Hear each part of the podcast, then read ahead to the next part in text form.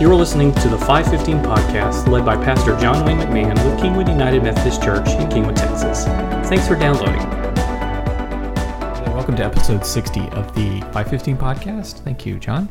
John's giving me double guns, which means I did a good job. So Nailed I'm it. very excited. This is Jason Priestmeyer with John Wayne McMahon. John, how are you doing this afternoon? I am pleasant. I know you didn't have a nap. You've already we already talked about how you're so sleepy. Yeah, I'm tired, So but it is like eight o'clock. It's past my bedtime. that's fair. it is it really no, not quite. close. Luke's bedtime, which mine's not far after. No, yeah, yeah, exactly. Um, we are on a new sermon series this week, That we are, sir. and um, you did not preach on it this I week. didn't. I was on vacation. That happens. yep. So welcome back. Thank you. Um, it was it was a grand trip That's good. A lot to of to Waco, Texas. Like Wally World. You were doing the yeah, everybody everybody dreams about Waco when they think of vacation. Yeah. And then uh, shout out to friends that love Waco because I know I have some. um, and then to Edmond, Oklahoma, which Oh. we do have friends in Edmond, and we didn't get to see any of them. Oh, a couple of them left town. Uh, and then shout out to Matt and Emily. They left town though. I don't know if they're still listening to the podcast, but maybe. and then, and then we, there were some uh, other friends that we were gonna see, and they had sick kiddos, and Oh. so yeah, yeah, well, oh well. But that's fun. It's it's good to get out and spend Yeah. some time with yeah. It was a good trip. family. We did eight hours in a car with a six month old coming home. Mm, that was not advised. No, it You should wasn't. have asked for some Yeah, some tips on I, that. I didn't know how else you.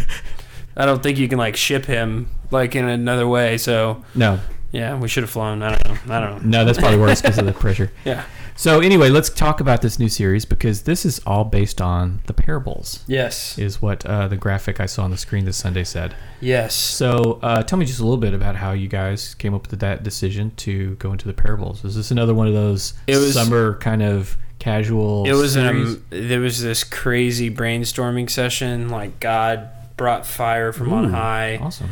No, uh, Bert Palmer, new senior pastor, was like, "I think we're gonna do the parables this summer," um, and so it was a series he he had been wanting to do, and it is kind of a casual. What's good about it in the summer is for people that are traveling and all over the place. Um, this is one that is a series, but Mhm. you don't have to hear one Yeah, that's fair. to get the next one Yeah, because exactly. they're there's there's stories in themselves and Yeah. so it's a fun one it's a, it's a cool one to do and there's a lot of them that we can choose from Cool. and so um, we're ex- I'm excited about it Awesome.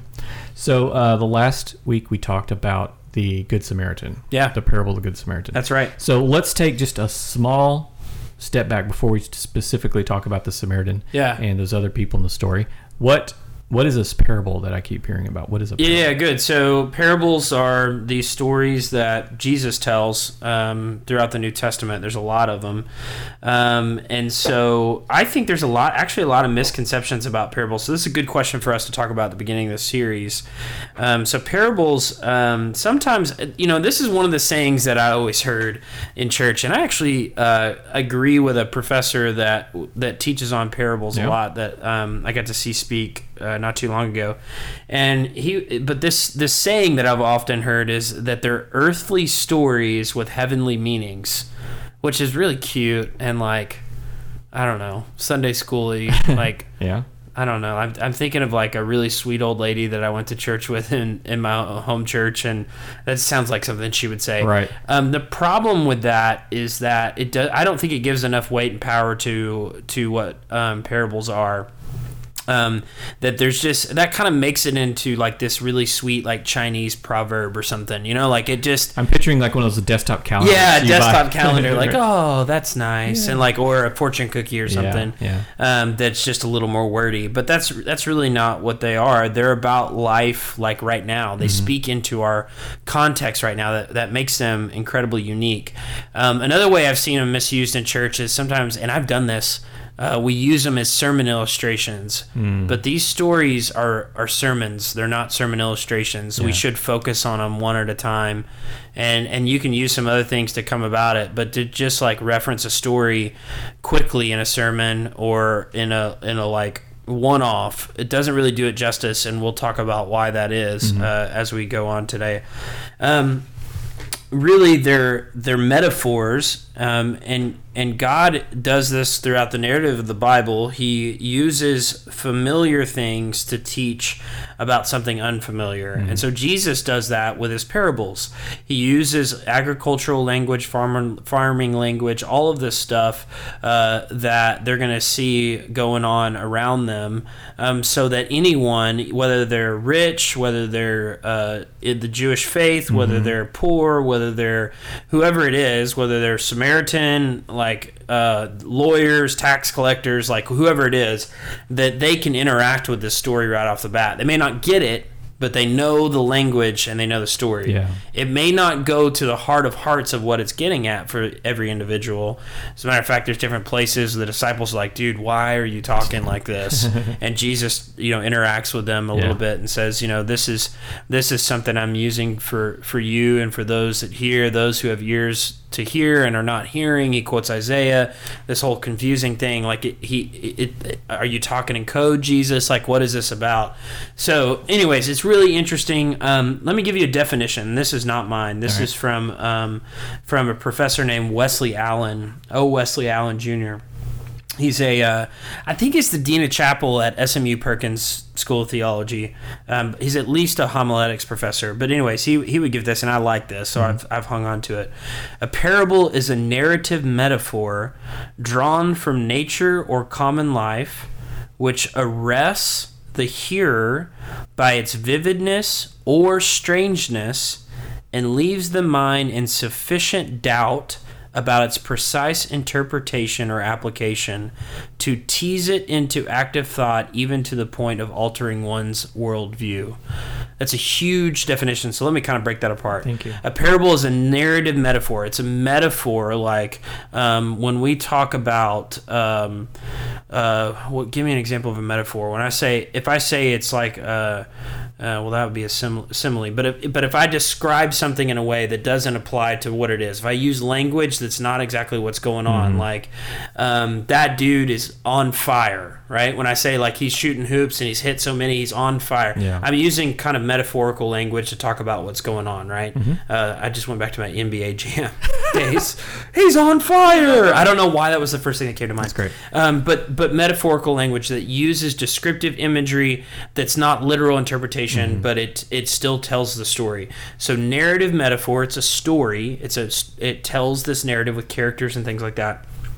It's ki- taken from nature or common life, and so uh, used from farming or seed. We talk about seeds, and you know, uh, um, talked about wheat and chaff, or goat and sheep, or uh, pearls, uh, fields. You know, all of these parables have all this, um, or common life, something that people would understand right off the bat, particularly in Jesus' context Yeah.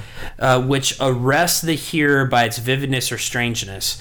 Um, it it grabs a hold of us. As a matter of fact, the Good Samaritan, Jesus is telling a crowd, and particularly one person who we'll mention in a second, that this story is going to shock them. For him to use a Samaritan in the story with these groups of Jews, when the Jews hated Samaria and hated Samaritans, um, this is going to grab a hold of them. It's very strange, and so they wouldn't. It, I mean, it would suck the air out of the room for them to hear Jesus get to the point like. Oh, and then a Samaritan stopped and helped the guy. You're like, what? Yeah. This is when the whole room goes So that quiet. that arrests them by Yeah, that that uh-huh. picture Okay. of what's going on, and it leaves the mind in sufficient doubt about its precise inter- interpretation or application. That is what is so interesting and intriguing to me, because if you think you- you have all the answers or you know the exact interpretation of a parable.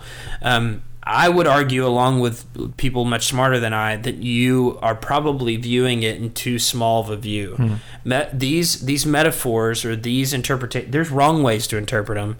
But if you all of a sudden just say, "This is how it is," uh, the prodigal son's what we're doing this week. That the the father is God, and and you know Mm, right. I'm I'm the a younger brother, and that's just how it is. Then you're missing some layers that can speak to us at different seasons of life and yeah. different things that are going on.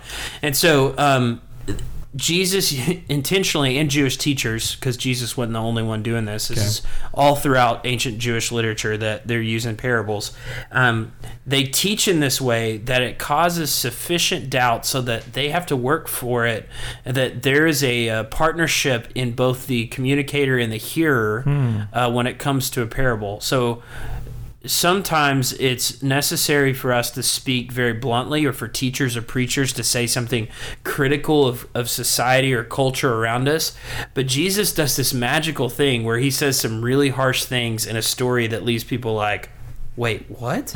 and like the offensiveness Yeah. takes time to set in or like i mean it's like a, a just a total mind bomb that he drops on these people in a subtle way with a story about farming or Yeah. a story about some guy on the side of the road so the last part of that definition to tease into active thought even to the point of altering one's own worldview and so that's what we see taking place in most of these stories Yeah.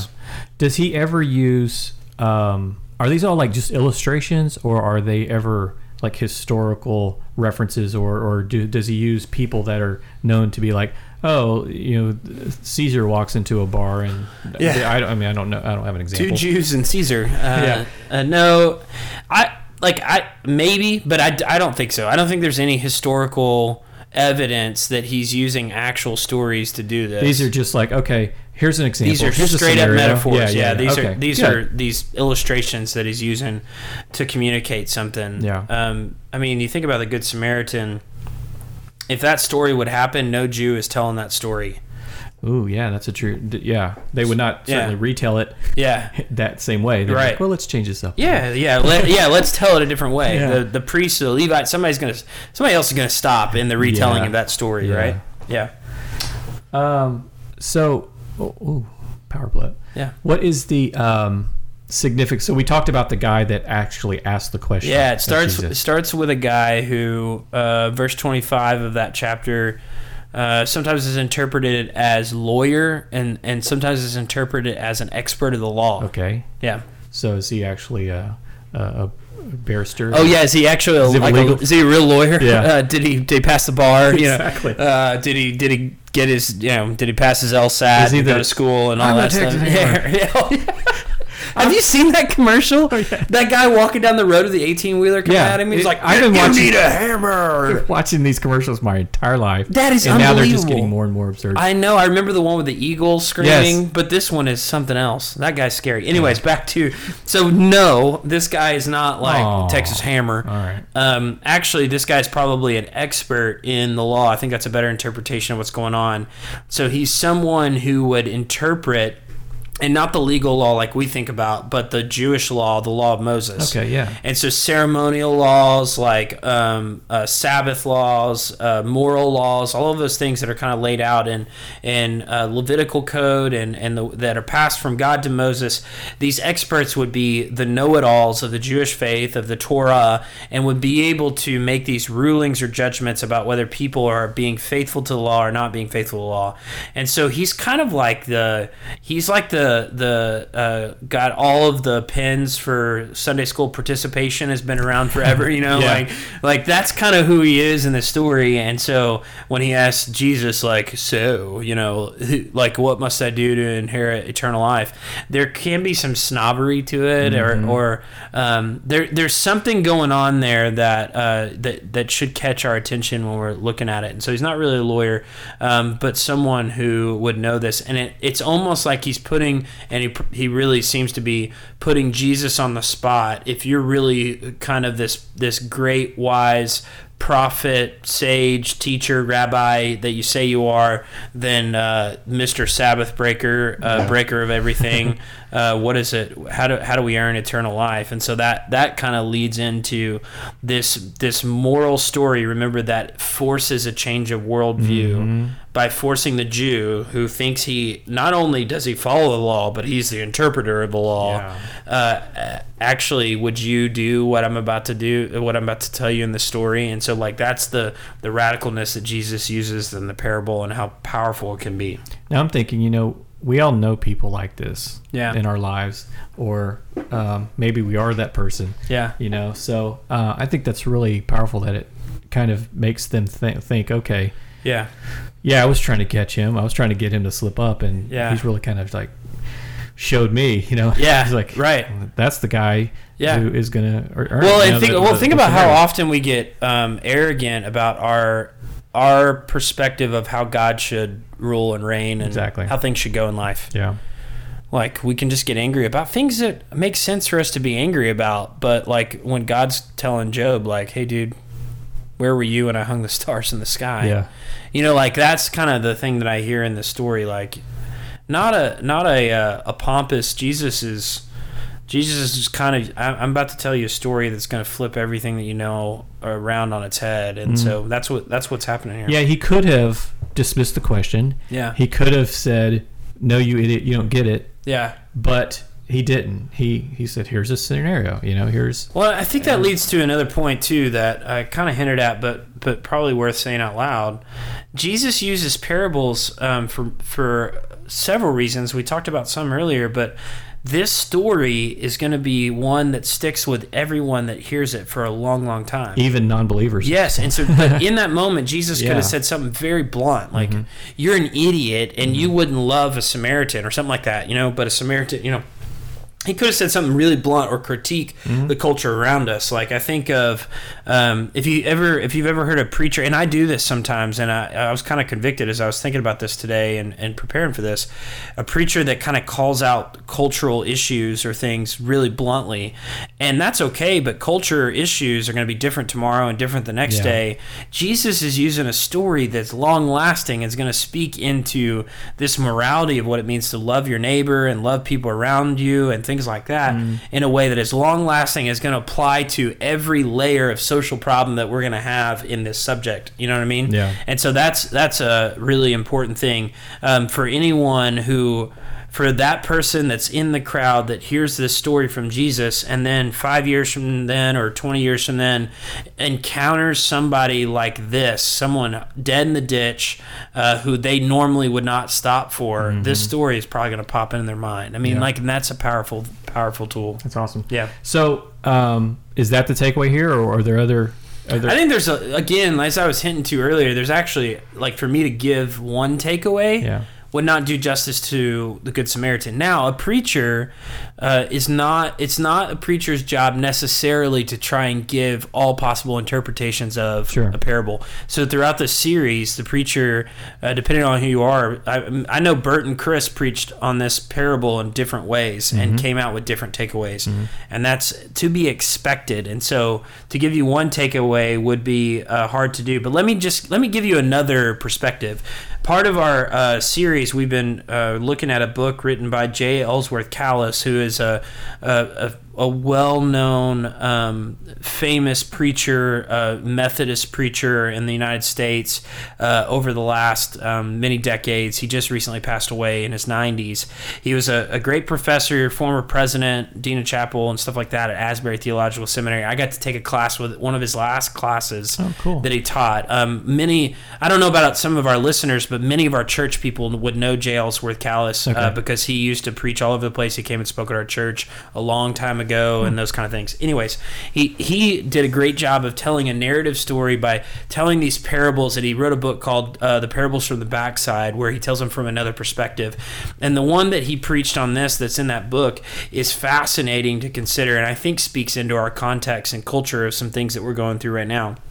So, briefly, let me just say uh, another way to think about this to look at the perspective of the person who's dead in the ditch. And I know Chris talked about that a little bit, uh, but think about the bad news it might have been for that person. And here's what I mean even though they're like lying there beat up and Yeah. destroyed, the person who ends up helping them is the person that he actually hates.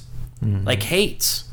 And how often have we um, been judgmental of people and not wanted to accept help from someone else, even if we don't hate them? Now imagine it's someone that we've spent most of our life hating. It could be a people group that we have some underlying racism or something against.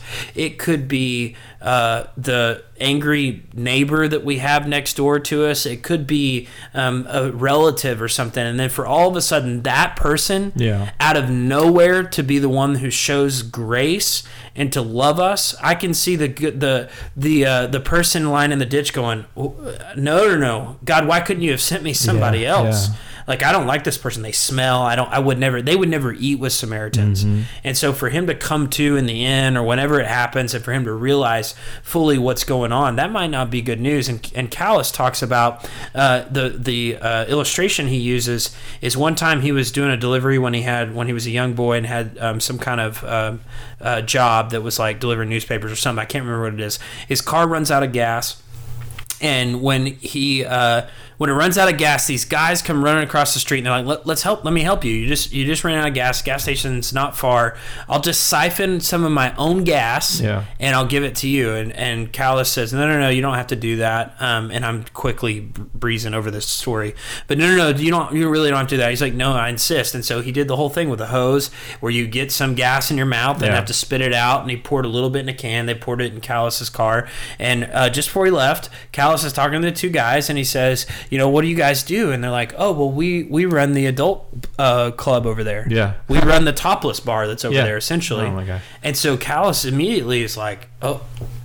uh, I shouldn't have got help from these guys, and that's the kind of thought that enters in. Yeah. And so I wonder, um, who are those people in our life that we would never want for them to help us? Yeah.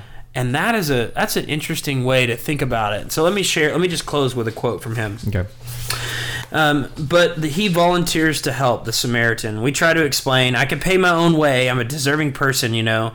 And the stranger answers, No one can purchase what I offer, nor can anyone deserve it, but I shall be glad to give it to you. And he lifts us to his donkey, a wondrously awkward beast called Grace. But you and I don't want that kind of help. This Samaritan embarrasses us by his very kindness and mercy because he won't let us pay our way, and because he isn't impressed by our creden- credentials. It is a gift that we can never in any way repay. Sometimes we think we'd rather die in our lostness than humble ourselves to receive this stranger's gift.